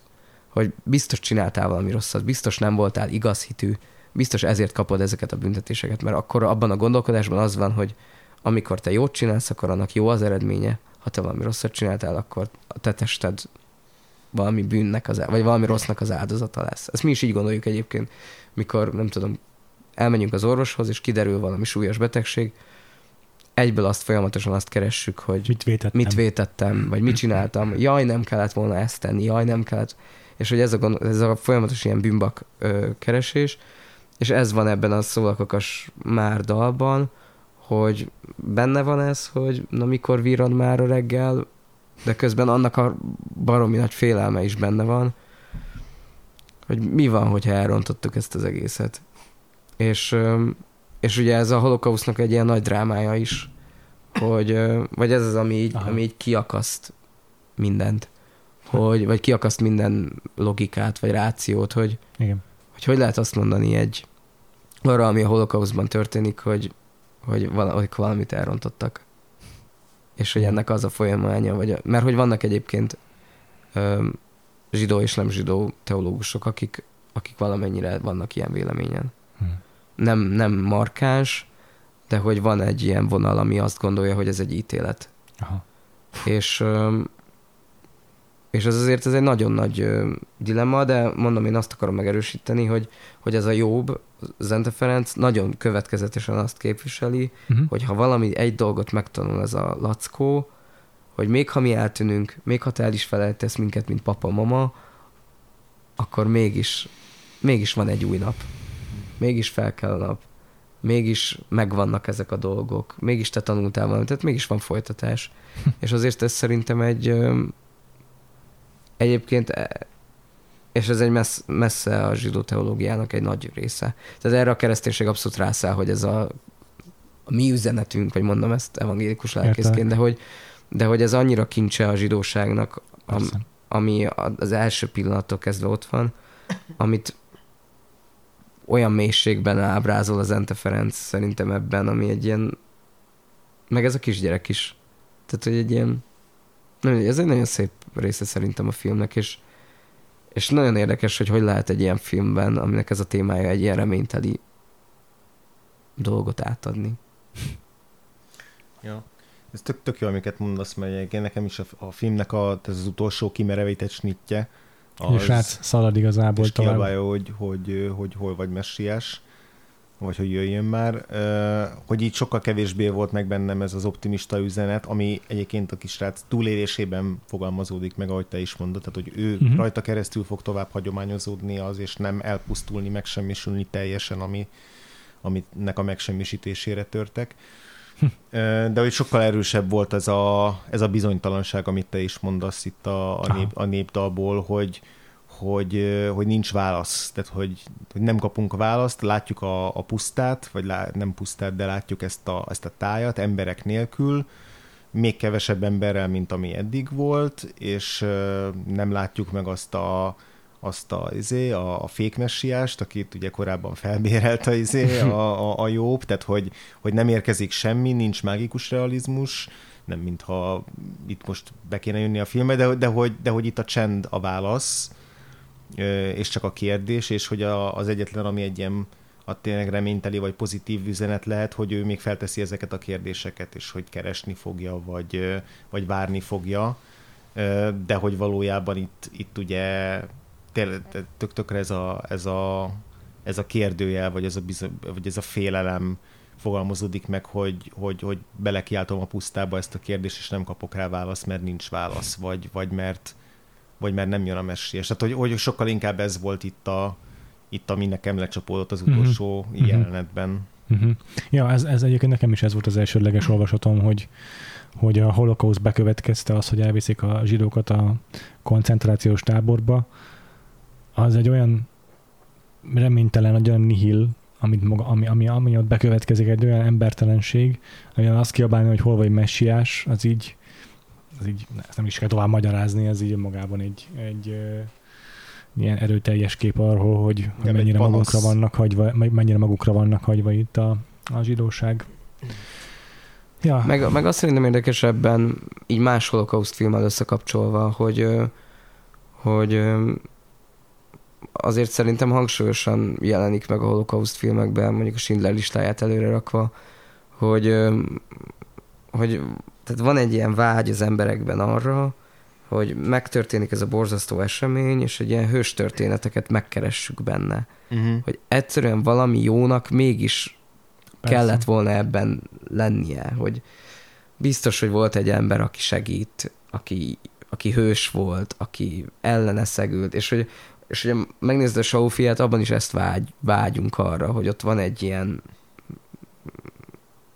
bár most csak így a emlékei mélyéről húzom elő, de hogy ott van egy ilyen plot, nem? Hogy, egy hogy ők elszöknek. szeretnénk látni. Igen, igazából. hogy az nagyon azt szeretnénk látni, hogy ők itt valahogy megszöknek, vagy hogy ott van valami egy Hogy a gyereket ilyen... sikerült találni, akit elmen, elmenekít, de nem és, szól a Sófi. És hogy, hogy ott, ott szerintem ott is ez nagyon jól érzi, itt a jobb lázadása is nagyon érzi, hogy nekünk nem azt kell megtanulni, nem a hős történet meglátását kell megtanulni, mert azt tudjuk, hanem azt kell megtanulni, hogy bár nem tudom, hogy a tanulni egyébként jó szó, de hogy azon kell nagyon sokat gondolkodnunk, hogy, hogy mit tudunk azokkal a helyzetekkel kezdeni, ami az életünknek minden napjait átszövi, hogy,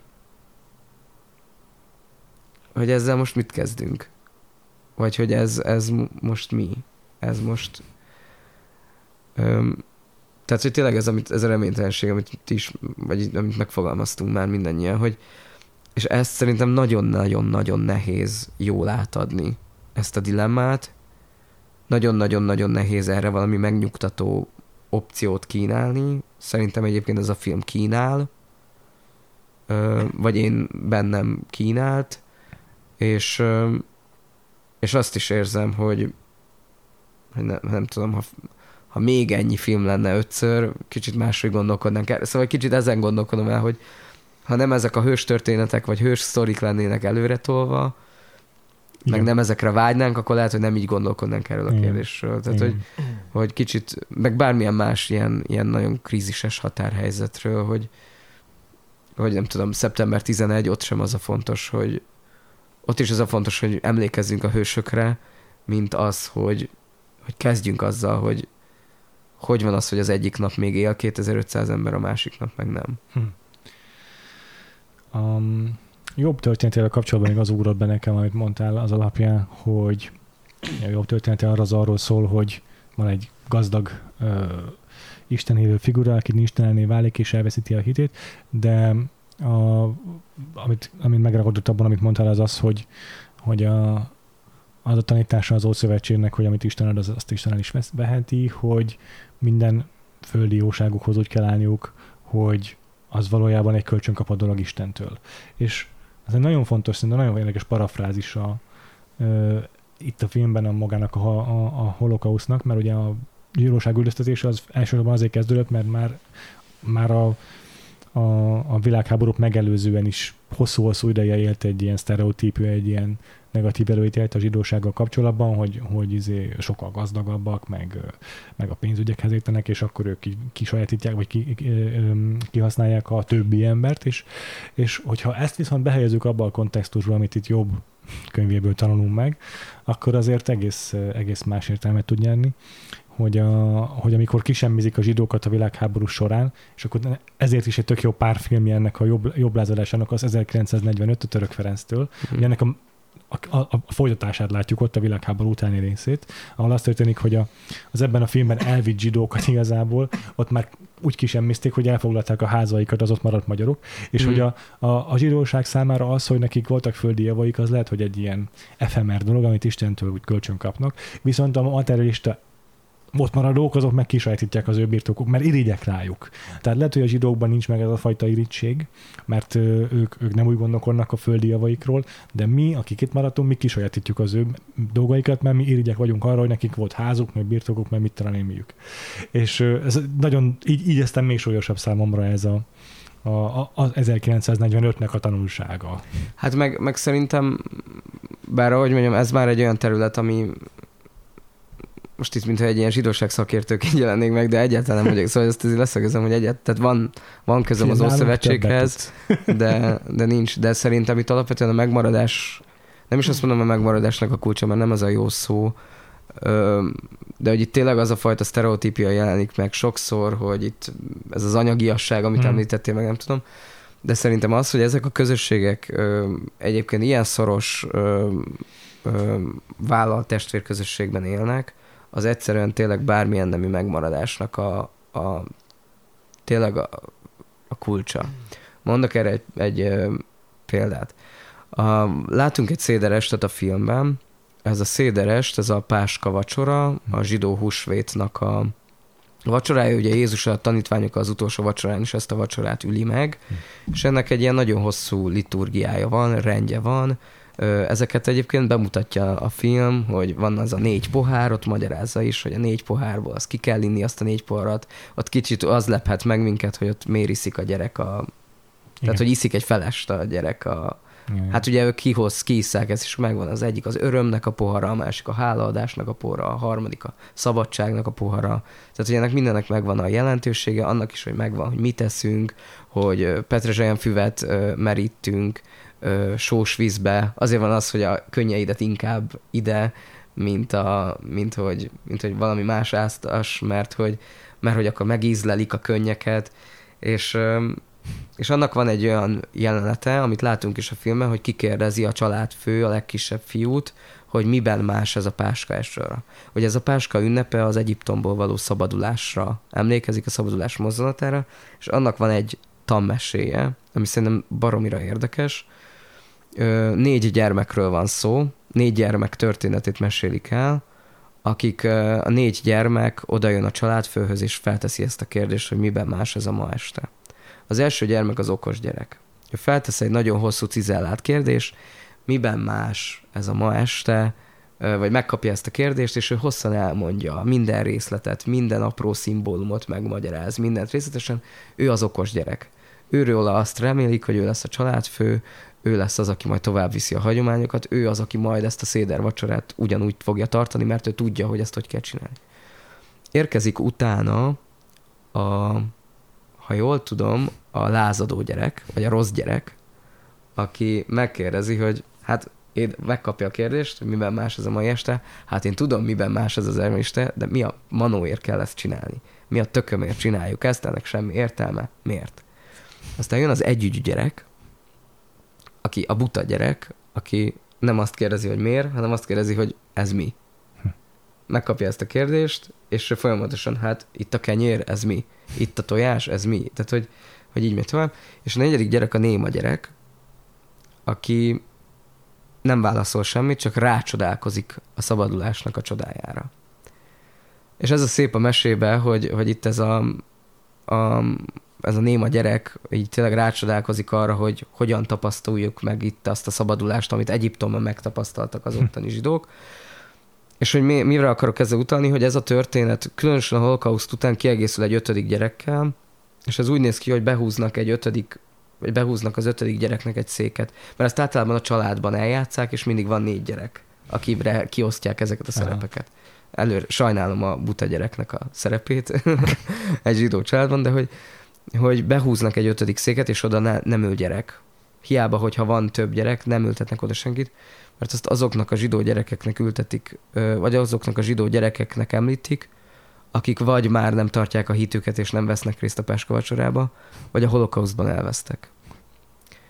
És azért fontos ez szerintem, mert hogy képzeld el, hogyha mi úgy ülnénk a karácsonyi vacsoráinkat, meg a húsvéti sonkázásunkat, hogyha folyamatosan azzal indulna el a, a mi ünneplésünk, hogy megemlékezünk azokról az emberekről, akik már nincsenek velünk. Vagy megemlékezünk arról a tág közösségről, amiről mi az, ami egyébként óriási, tehát a zsidóság is egy óriási közösség, de mégis minden alkalommal úgy kell hozzáállni, hogy ez egy nagyon szoros, kicsi, 5-10 fős közeg. Még hogyha 50-en vannak is, akkor, tehát hogy ez ezren, uh-huh, akkor is. Uh-huh, uh-huh. És ez szerintem az, ami, ami amit amúgy nagyon nehéz érzékeltetni. Igen.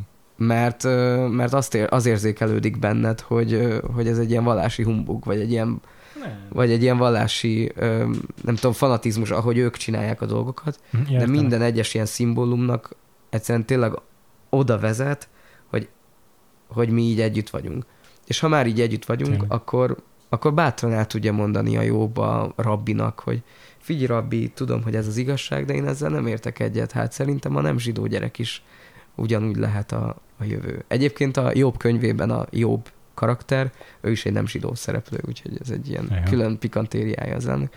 Csak, hogy, na csak ezt akarom megerősíteni, hogy ez a közösségnek a fontossága, az én azt gondolom, hogy, hogy ez egy olyan Igen. kincs, pláne ennek a széderesti példatörténetek, ezt múltkor olvastam, meg tartottam ilyen széderestet a, az gyülekezetben, ahol vagyok, és, és ott ilyen nagyon, nagyon erőteljesen rádöbbentem és ezért lesz nagyon kemény szerintem az a mondat, hogy nem ismerem ezt a lackót. Mert hogy egy ilyen közegben, amiben tényleg az a legfontosabb, hogy hogy ki az, aki hozzám tartozik, pláne hét gyerek halála után, Igen. az nagyon, nagyon kemény. Hát van egy olyan jelenet, mikor beteg lesz a lackó, és akkor mondja is, hogy hát ez is meghal. Ja, igen. És hogy hogy lehet így élni? Igen. Ami egyébként a még a múlt századnak is valósága volt nagyon sokáig, hogy vagy amit esetleg ilyen nagyszülők, dédszülőknél hallasz, hogy hát az én nagyszülőm apjának volt tíz testvére, abból négy élte túl. Pontosan. Hát hogy lehet így felnőni? Pontosan. Pontosan. Egészen, egészen elképesztő. Igen. Még a filmnek néhány epizódjáról azért beszéljünk a, a, a leginkább humoros szegmens az egyébként pont ez a, ez a kamu messiás, ként megjelenő figura, aki azt hiszi a kisrác, hogy hát ott, itt az Isten. Ugye fontosan keresi mindenben az Isten, miután mondja neki a papa, az Ente Ferenc, hogy Isten mindenben benne van, és akkor a srác neki el megkeresni mindenben az Istent, és csak meglátja egy fán. Hát az biztos az Isten, mert egy nagy szakálló bácsi a fán. És akkor ez az a tanító, aki igazából, akit azért vesz fel a jobb, hogy kicsit kiképezze a fiút mm, vallásból. És na, azt szerintem egy kifejezetten humoros igazából jelenet már az a része is, amikor elkezdik tanítani, aztán belealszanak, és akkor elszökik a kisrác. Nem tudom, annak van egyébként ilyen didaktikusabb áthallása, hogy, hogy ilyen részeges bácsi ez az izé, barát, de hát... Hát meg mindenre azt mondja, hogy hát jobb testvér, hát ezt mi is így mondjuk, vagy hogy ez a nagyon érdekes, hogy fölkerül öt téma, amiről a jobb azt hiszi, hogy hát figyelj, ez nagyon keresztény, uh-huh. és akkor az, arra azt mondja erre a, ez a, szerintem egy Ferences szerzetes, hogy hát figyelj, ezt, ezt mi is mondjuk, ez, vagy ezt ti is mondjátok, ez nem. hogy ebben egyetértünk. Aha. Tehát, hogy amúgy ez is nagyon érdekes, nem, hogy van egy ilyen szubtextje az egésznek, igen. hogy ennek nagyon igen. kéne ütnie egymást. Igen. És, igen. igen. igen. és hogy ugye nem. Ja. Sőt, egyáltalán nem. Ja. A másik, ami a már emlegetett vándor cirkuszos jelenet sor, amiben meg egy ilyen nem csak subtext, hanem már text, amikor elkezdik vetíteni ezt a, ezt a, ezt a megfagyott néma fiú. filmet, a megfagyott fiúról, egy nagyon lehangoló kis néma filmecske, egy rövid film arról, arról hogy egy a gyerek elveszíti az édesanyját, aztán maga is megfagy a szibériai hidegbe, vagy nem tudom pontosan már, hogy hol, és hogy nagyon rossz nézni ezt a szereplőnek, és akkor kifakadnak, de nem úgy, hogy hogy, hogy szomorú filmet ne nézzünk, hanem, hanem egészen odáig elmegy az egyik, hogy ez, ez rémhír terjesztés, ami addigra valószínűleg egy ilyen a propaganda által terjesztett fogalom volt, és a rémhír terjesztésért lehet büntetést kiszabni, úgyhogy ebből a hatóságokhoz akar izé folyamodni, hogy kapják, vagy fogják el ezeket a vándor cirkuszosokat. Ennek a kimentelenít végül lesz, nem látjuk, tehát nem éri büntetés a film során ezeket a vándor cirkuszosokat, de ez egy ilyen engem szíven ütött ennek a jelenetnek a, a, a, az aktualitása. Mert konkrétan ugye Magyarországon a Covid alatt büntetővé vált a Covid oddal kapcsolatos rémhiterjesztés, hmm. és hogy ez a mi fér bele a rémhiterjesztésbe, az egy pár napon belül eléggé különböző értelmezései felbukkantak, és olyanért is meg akartak büntetni embereket, ami távolról se tűnik rémhírterjesztésnek, pláne nem Covid-dal kapcsolatosnak. És uh, elég szomorú ez a, ez a jelenet sor, hogy, hogy uh, ez, ez mennyire egy ilyen gyakori visszatérő eleme a, a, a diktatórikus vagy autoriter vagy propagandára épülő rendszereknek. Hát meg ott szerintem számomra az nem volt egy fontos jelenet, mármint hogy egyáltalán volt kiugró. Egy mondat ragadt meg, mikor ott a Jancsi, a Rudolf Péter így kifakadt, hogy hát fizetek azért, hogy sírjak, vagy, vagy valahogy így kifak, tehát igen, kifakad igen. azon, hogy ő, nem tudom, csodát jött várni erre most egy meghaló gyereket kell nézni, szóval, hogy de hogy ott szerintem az a nagyon izgalmas ebben a rémhír terjesztésben, hogy, hogy én ott nem egészen értett, tehát hogy azt éreztem, hogy nekem kimaradt valami, tudod? Tehát, hogy, hogy itt volt valami olyan zsidó felhang, amit nem, ez a vélhetően, tehát hogy ez, ez nem volt egyértelmű, és hogy, hogy de most azon gondolkodom el, hogy, hogy amúgy az is egy tendencia, hogy mennyiszer van az, hogy valami számunkra mondjuk kellemetlen, és azt mondjuk rá, hogy ezt be kell tiltani. Vagy hogy ezt, ezt, ezt itt meg kell tiltani, hogy itt bárki ezt lássa, hogy mondjuk a, tudod, kicsit így az a klasszikus kérdés, mondjuk ott vannak gyerekek ezen a vetítésen, hogy mondjuk a gyerekek láthatják azt, hogy meghal egy, meghal egy kortársuk. Uh-huh. Hogy én nem gondolom azt, bár azért ebben elég szigorú vagyok, de hogy, hogy nem gondolom azt, hogy, hogy ez így minden a helyzetben rossz lenne, uh-huh. vagy egy rossz dolog lenne, de van egy ilyen él, hogy, hogy és pláne most egyébként a világban, az Egyesült Államokban az, hogy mondjuk ilyenek, hogy gyerekeket tanítsanak mondjuk a, mondjuk a rasszizmus történetéről, az most egy élő vita az Egyesült Államokban, hogy az, hogy az legyen vagy nem. Mert hogy, mert hogy mondjuk szomorúságot okoz a gyerekekbe. Hogy Igen. egy ötödikes gyerek mondjuk a, a, a, sziszt- a, a rabszolgaságról igen, tanul például. Igen, hogy a rabszolgaság történetéről tanul, és hogy az, hogy az rosszat idéz elő benne. És hogy, hogy ez, ez, erre értem azt, hogy, hogy na ez kicsit kényelmetlen ezzel foglalkozni, arra nem akarunk erőforrást tölteni, vagy költeni, hogy ezekkel a fájdalmakkal mit kezdjünk, vagy ezekkel a valós sebekkel egyébként mit kezdjünk, de arra költsünk, hogy ezt minden helyzetben ö, tiltsuk be. Ja. És, és ez, ja. ez volt szerint, ja. vagy most nekem ja. ez ugrott be, hogy ez egy ilyen nagyon kemény, hogy, hogy de ez egyébként ilyen mozinézőkben is van, amit ez olyan mond, hogy hát minek fizessek azért, hogy szomorú Igen. legyek, azért fizetek, hogy Igen. a moziba, hogy az évadban csomószor beszéltünk olyan filmekről, amelyek adott történelmi korban játszódtak, valamilyen múltbeli történelmi periódusban, ami már az akkori diktatúra számára már úgymond nem volt kellemetlen. Uh-huh. De attól függetlenül maga a film, amit feldolgoz, az parafrázisként lehetett mm. értelmezni az adott korra. Na ez a film ez szerintem azért alapvetően tényleg a, a holokauszról szól, nem, nem ilyen parabolisztikus, mint némelyik Jancsó film, ahol így közben azért a kommunizmus atrocitásairól is mesél, viszont ez a konkrét jelenet, mm-hmm az, hogy itt a szomorú filmről ö, mindenki ki van akadva, na ez azért értelmezhető úgy is, hogy a, ugye magáról a film, tehát a, a, a, a jobb lázadása megjósolja a saját magával kapcsolatos reakciót, hogy na ezért nem fogunk elkészülni kb. ez a film, mert ugye akkoriban azért elég sok filmet nem egyszerűen se tudtak forgatni a mhm. témaválasztásuk miatt. Nyilván akkor már kicsit azért ezek a, ezek a kapuk így jobban kinyíltak, főleg egy Mephisto sikere után biztos pláne lehetett forgatni holokausztról, meg ugye általában a világháborúról, és, de azért nem sok film készült igazából így, még a világháborús atrocitásokról sem. Volt a hideg napok, de azért az, ezek, ezek inkább ilyen kivételek, amik erősítik a szabályt. És, és tényleg nem, nem és, és nem volt is egy ilyen, egy ilyen narratíva, gyanítom, hogy hát miért, miért csináljunk olyan filmeket, amelyek ilyen ilyen lehangolóak, meg miért kéne, de nem biztos, hogy filmben kéne szembenézni. Amúgy sem nagyon nézett szembe az ember, a magyarság sose a történelmi bűneivel, meg úgy általában a, a, háború, a, a háborúban e, való részünkkel, és akkor most miért kéne pont a filmben, ami alapvetően szórakoztató műfaj kéne legyen. Szerintem volt egy ilyen narratíva akkoriban a, a, a hatalom oldaláról, és gondolom, hogy ez egy ilyen ez egy ilyen erre utaló fricska lehetett, hogy na, mi se fogunk elkészülni, mert ez egy olyan film, tegyük bele egy ilyen mondatot akkor is, és akkor fogod, hogy utalva arra, hogy na látod, mi se fogunk elkészülni, mert, mert ki az, aki fizetne azért, hogy szomorú legyen. Mm. És uh, ironikus módon elkészült a film. Ez nagyon izgalmas, és ráadásul ez csak egy-két mondat. Tehát, mm-hmm. hogy mhm. most egyébként úgy beszéltünk erről 15 vagy 10 percet, hogy, hogy ez egy tényleg egy, egy két mondatos apró uh, ilyen elszólás a filmen, és amúgy egy csomó ilyen van, mm. hogy, mm. hogy hogy szerintem az is egy ilyen nagyon izgalmas jelenet, mikor a Jobbhoz jönnek a, az egyedül maradt nők, hogy ír, mert hogy ő tud írni, és akkor írjon a férjeiknek, és hogy ott valaki oda hogy hát minek írjak az én férjem, vagy mint, tehát hogy, hogy ott is van egy ilyen tök nagy dráma, hogy valaki elmegy, abba ott van egy nő, aki így szinte belehal, és így folyamatosan látjuk, hogy feketében van, gyászol, nem tudom, mert hogy mi van, ha nem jön vissza, oda jön egy másik, hát engem nem érdekel, hogy az uram mit csinál, nem, tehát hogy, hogy, hogy olyan, olyan egy-két mondatban olyan mély, ilyen, ilyen tehát, hogy meg hogy tényleg van egy ilyen univerzuma szerintem az egész Igen. falunak, hogy, igen, igen. hogy mindegyikről tudnék nézni egy ilyen, egy ilyen, egy ilyen 50 perces mini, mini, nem tudom, valamit, hogy, hogy hogyan élő, mit csinál ő, nem tudom. Üm, és mind ilyen, csak ilyen apró mozzanatokba derül ki. Szerintem nagyon, nagyon, nagyon erős.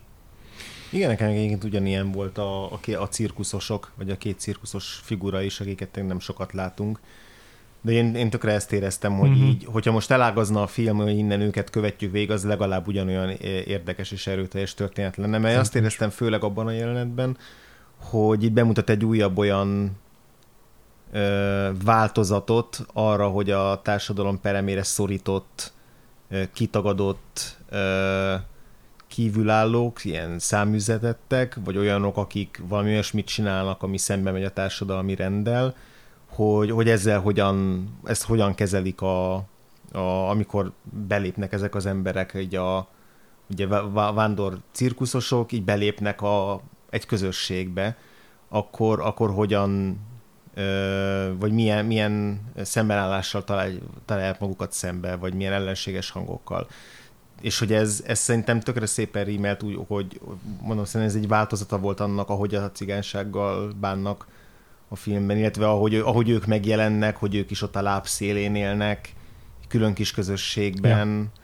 az ugyanolyan kis uh-huh, uh-huh, sziget, uh-huh. így a, a többségen belül a, a faluban a zsidók is ugyanolyan kis szigetet képviselnek, és itt a vándor cirkuszosok is, ahogy belépnek, és hogy nem... Még meg is vádolják őket, az a maguk nem zsidók, azt hiszem elhangzik egy ilyen is. Igen, és hogy mit, tehát most a jobb lázadás 1983-ban nem foglalkozott, nem foglalkozott, nem tudom, interszekcionitással, meg hasonlókkal, de hogy mégis egy picit megjelenik hát, az, hogy... Nagyon. Hogy, hogy, hogy, hogy, hogy, hogy ezek, ezek hogyan, hogyan ütköznek ezek a különböző ezek a különböző társadalmi rétegek, amik, amik így kívül rekedtek a társadalmon belül, és, és hogy nem csak arról szól ez a film, hogy vannak a a fehérek, meg vannak a, az üldözöttek, hanem, hanem tök érdekesen ütköznek ezek a, hogy, hogy, hogy ezek nem ilyen homogén csoportok. És erre jó jelenet szerintem, amikor összeverekednek a gyerekek. Hát, tehát, hogy, hmm. hogy ott, és hogy ez amúgy annyira, tehát ma is ezt lehet látni az iskolákban Pontosan. is sorra, hogy, hogy, hogy vannak ilyen, ilyen vélt valós feszültségek, amik így lecsapódnak a gyerekekre, mm-hmm. és a mhm. gyerekek bizonyos vélt valós Ezeket konfliktusokat újra játszák, és újra termelik, és, és hogy ott vannak, hogy csesztetik folyamatosan ezt a lackót, hogy zsidó gyerek, zsidó gyerek, aki egyébként meg elmondja, hogy nem zsidó, és tényleg nem zsidó, tehát hogy tudjuk, hogy, hogy, hogy nem az, de közben egyébként mégis ő a legzsidó. Tehát, hogy, hogy ez, a, ez, a, ez a nagyon, nagyon, tehát, hogy az a jelenet, ez ilyen borzasztóan tragikus, hogy, hogy, hogy mi, mi történik, és egyébként tényleg ezt látjuk ma is, mikor egy, akt, tehát hogy, hogy egészen elképesztő ilyen iskola közelébe, vagy ilyen tábor környezetbe menni gyerekekkel, főleg ö, fiúgyerekekkel, akik így, ö, akik így hallják a rádióba, hogy nem tudom, főleg itt a választások idején, és ö, vagy így a választások után visszagondolva, hogy, hogy ezeket az ilyen izé, nem tudom, ezeket az ilyen propaganda szavakat, ezeket így hogyan tolják rá egymásra, hogy a saját kis belső konfliktusaikat kezeljék. És nem tanulják meg, hogy hogyan kell ezeket kezelni, hanem ezeket az átvett dolgokat hogyan eresztik, Igen. eresztik egymásra. És, és azt egyébként én borzasztóan becsülöm a filmet abba,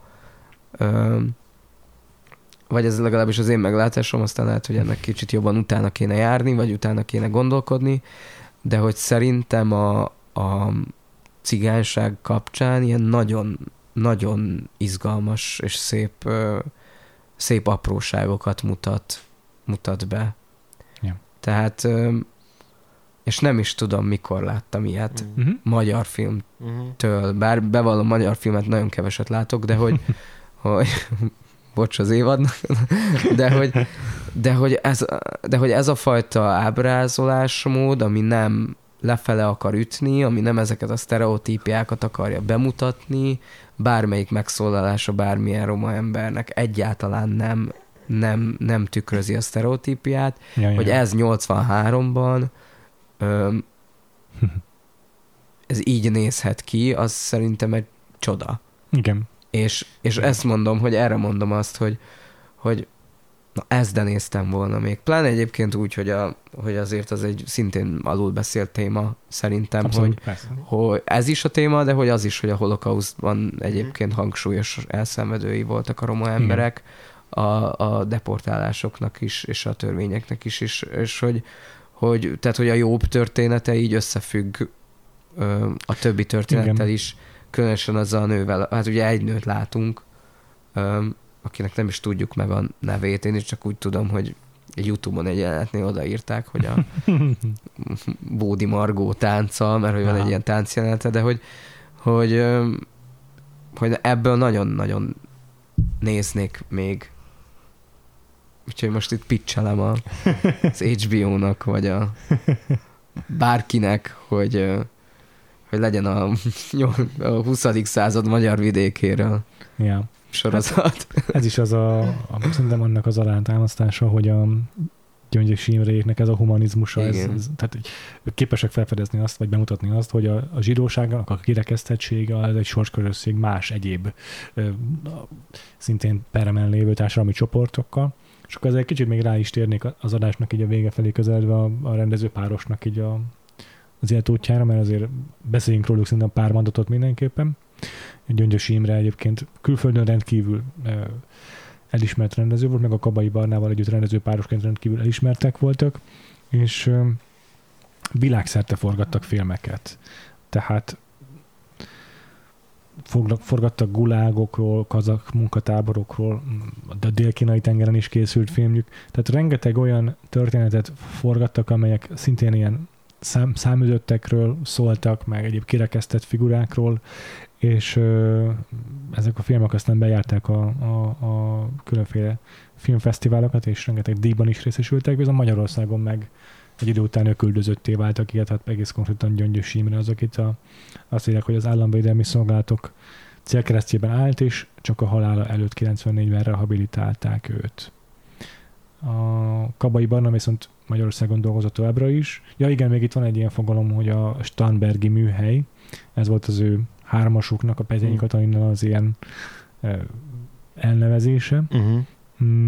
De egyébként Budapesthez kötődnek itt a munkáik, tehát ez egy furcsa elnevezés igazából, mert hogy a karrierüket Budapestüken kezdték, Budapesten kezdték, itt, itt találtak ők egymásra, és itt kezdtek együtt dolgozni.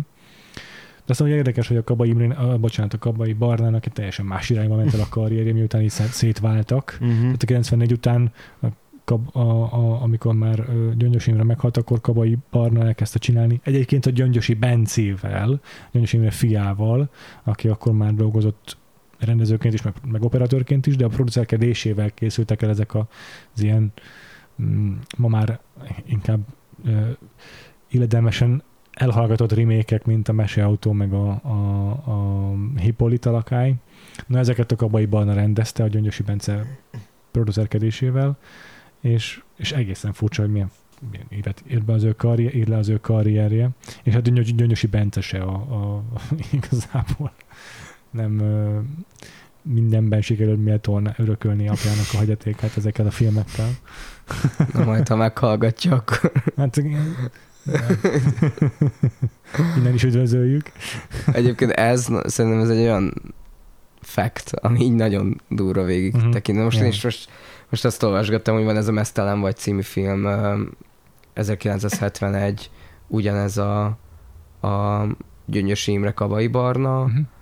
és az Osztár Sándor főszereplésével a 70-es évek cigányságának dokumentarista jellegű játékfilm feldolgozása. Tehát, hogy, hogy ez a fajta szándék akkoriban, ez az első ilyen, az írják is, ez az első ilyen magyar film. Tehát, hogy azért ebben úttörő lenni, azért szerintem meg, vagy én, én legalábbis nagy rácsodálkozással vagyok most, lehet ja. meg is nézek párat, de hogy, de tényleg, mert ez azért szerintem baromira fontos, és, és azért kicsit azt érzem, hogy a jelenlegi mondjuk magyar filmvilágból ez így ki, ki esik, vagy egy ilyen, vagy egy ilyen egyáltalán nincs a palettán,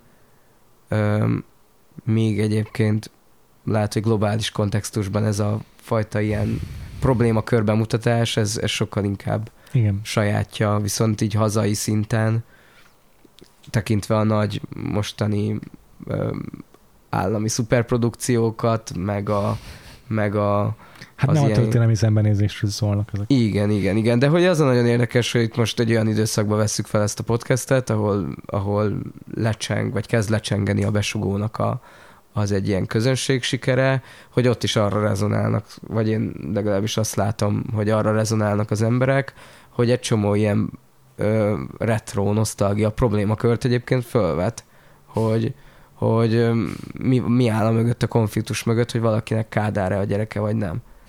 Ö, és azért szerintem ezek olyanok, amik, amik egyébként a magyar szépirodalomban nagyon erőteljesen fel vannak dolgozva, és nagyon szépen ki vannak dolgozva, de hogy ez a fajta kvázi belépési küszöb már ezzel, hogy a szépirodalom dolgozva fel, baromi alacsony. És szóval ja, több, több ilyen filmet, mint a jobb lázadása. Nekem amúgy nagyon-nagyon tetszett, vagy egy ilyen nagyon nagyon mélyen megragadott a hangulata, és még ja és még azért el is érzékenyültem a végén. Tehát én is én abszolút azért, katartikus volt a finálé számomra. Azért abszolút ja. megvelejtettem pár könyvcsepet. Igen, én is, én is, én is, én is. Most én már a extra hosszú magyar évadnak a vége felé közeledve már kezdem úgy érezni, hogy nem tudunk sok újat mondani a magyar mm. filmekről, és ugye Gyöngyösi Imre Kabai Barna páros rendezéséről is ugyanazokat a dolgokat mm. fogom ismételni mindig, hogy nagyon-nagyon sok a hosszú snit, és mm. igazából azt a célt szolgálják legtöbbször, hogy, hogy így egyrészt bevonjunk bennünket a jelenetbe, másrészt meg egy ponton már azt a szélt is eléri vele, hogy a feszültséget is növeli, mert ahogyan mondtam én, a Lacika befut az utcáról a házba, és keresi a, a papát, meg a mamát, és nincsenek már ott, és úgy követi a kamera fontosan vágás nélkül, az annyira feszülté teszi a jelenetet. Szóval ezek, ezek a hatásmechanizmusok most már 20 éve működnek a magyar filmművészetben, vagy lassan 30, és mi mindig ismételgetjük őket, hogy milyen jók az esnittesek, de de akkor is itt is ki kell emelni, hogy ez itt is egy visszatérő eszköz, amit rengeteget használnak a, rend, a, a használ a rendező páros. Ezt mindenképp ki akartam emelni, hogy azért essen szó arról is, hogy hogyan rendeznek, de mondjuk egyébként szerintem itt a, a kulcs nem is feltétlenül a vizuális történetmesélés, nem. hanem a, a tónuskezelésük, Igen. meg a humanizmus, ami nagyon végig kísérlető a filmográfiájukon. Jó van, nagyon szépen köszönjük Szabolcs, hogy kioktattál bennünket így a, a, a filmnek a teológiai ö, aspektusával kapcsolatban, meg egyébként hát, nagyon sok érdekeset mondtál szerintem. Hát ez bármikor, bármikor vállalom. Köszönjük szépen. Köszönöm, örülök, hogy, hogy még egy ilyen Oscar, mm, jelölt Oscar közeli filmet is sikerült megnéznünk mm. a magyar filmes évadunkban, pláne, hogy ez mondom szerintem egy kevesebb, kevésbé ismert áll, azért a pontja a, mm-hmm. a, a magyar filmtörténelmnek. Mm, és akkor jövő héten folytatjuk a magyar filmes évadunkat. Bevallom fogalmam sincs milyen filmmel. De... Meglepetés. Azt sem tudom, hogy vendégünk lesz-e. Ja, igen, igen. Már szervezzük. Mm, a Szaffian. és elvileg lesz hozzá vendégünk, aki már hallgatta korábban a, a, hallgatta már korábban a Vakfolt podcastot, az sejtheti, hogy kit próbálunk meg leszervezni vendégnek. De jövő héten jövünk a Szafival, úgyhogy egy kicsit betekintünk a magyar animációs filmek világába uh-huh. is. Ebben az évadban utoljára, de azért a tisztesség kedvéért muszáj beszélnünk a, a, a magyar mesefilmekről, animációs filmekről is, és akkor Andrásnak a Szafi az vakfoltja, úgyhogy tökéletes alkalom, hogy bepótolja.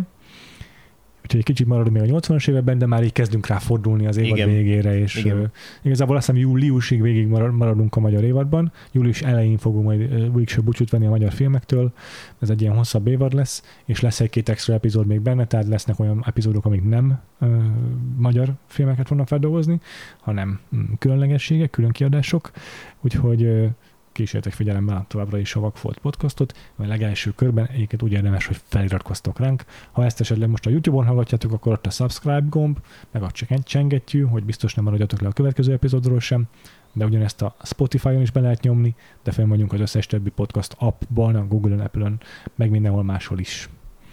És akkor Szabolcs, téged hol tudnak a hallgatóink követni, olvasni? Twitteren elsősorban ez nagy alsó vonás és nagy Szabolcs és az én fejem. Bár azt most nem hallja, hanem látjátok, hogy hogy nézek ki, de így, aki érdekel, hogy hogy nézek ki, az keressen meg Twitteren. Be fogjuk linkelni a Twitteredet a show notes-ba is. András, téged hol lehet megtalálni? Mm, ugyanúgy Twitteren a Gains alsóvonás név alatt a legkönnyebb, illetve a Letterboxdon is fent vagyok Gains néven. Péter? Mm. Szintén Twitteren Freevo néven, kettő elvel és óval, és Letterboxdon ugyanezen a néven, ahol a filmjeimet szoktam logolni, és a Vagfolt Podcast ott pedig érdemes követni Facebookon és Twitteren szintén, Vakfolt Podcast néven, a keresőbe csak írjátok be, valamint van egy Facebook csoportunk is, a Vakfolt Podcast társalgó, ahova belépve tudtok diskurálni a mi hallgatói közösségünkkel, viszonylag gyakran vannak posztok, ilyen napi, a heti 5-6 biztos szokott azért lenni, úgyhogy jó kis beszélgetések alakulnak ki, sokszor ilyen 30-40 kommentel. Vakfolt Podcast társalgó, ez még egyszer a hallgatói csoportosulásunk a Facebookon, valamint van egy Patreonunk is, ez pedig a patreon.com per Vakfolt Podcast, ahol a támogatói közösségünkhöz tudtok csatlakozni, ez további privilégiumokkal jár. Elsősorban egyébként azzal, hogy hamarosan leleplezzük a támogatóink számára, hogy mi lesz a szeptembertől esedékes évadunk, de ezen kívül is csomó extra epizóddal ö, érkezünk a, pat- a Patreonon, például most beszéltünk a Batman filmekről, vagy még folyamatban van is, úgyhogy még további Batman filmekről fogunk beszélni, ha most iratkoztok fel a Patreonunkra, de újdonságokról is beszélünk, tehát még egyszer patreon.com per Vakfolt Podcast, ez a hallgatói közösségünk oldala, és akkor ezzel búcsúzunk, és jövő héten jövünk vissza a Szafival. Szabos, neked még egyszer nagyon köszönjük, hogy itt voltál. Köszönöm még egyszer, sziasztok! Sziasztok! Sziasztok!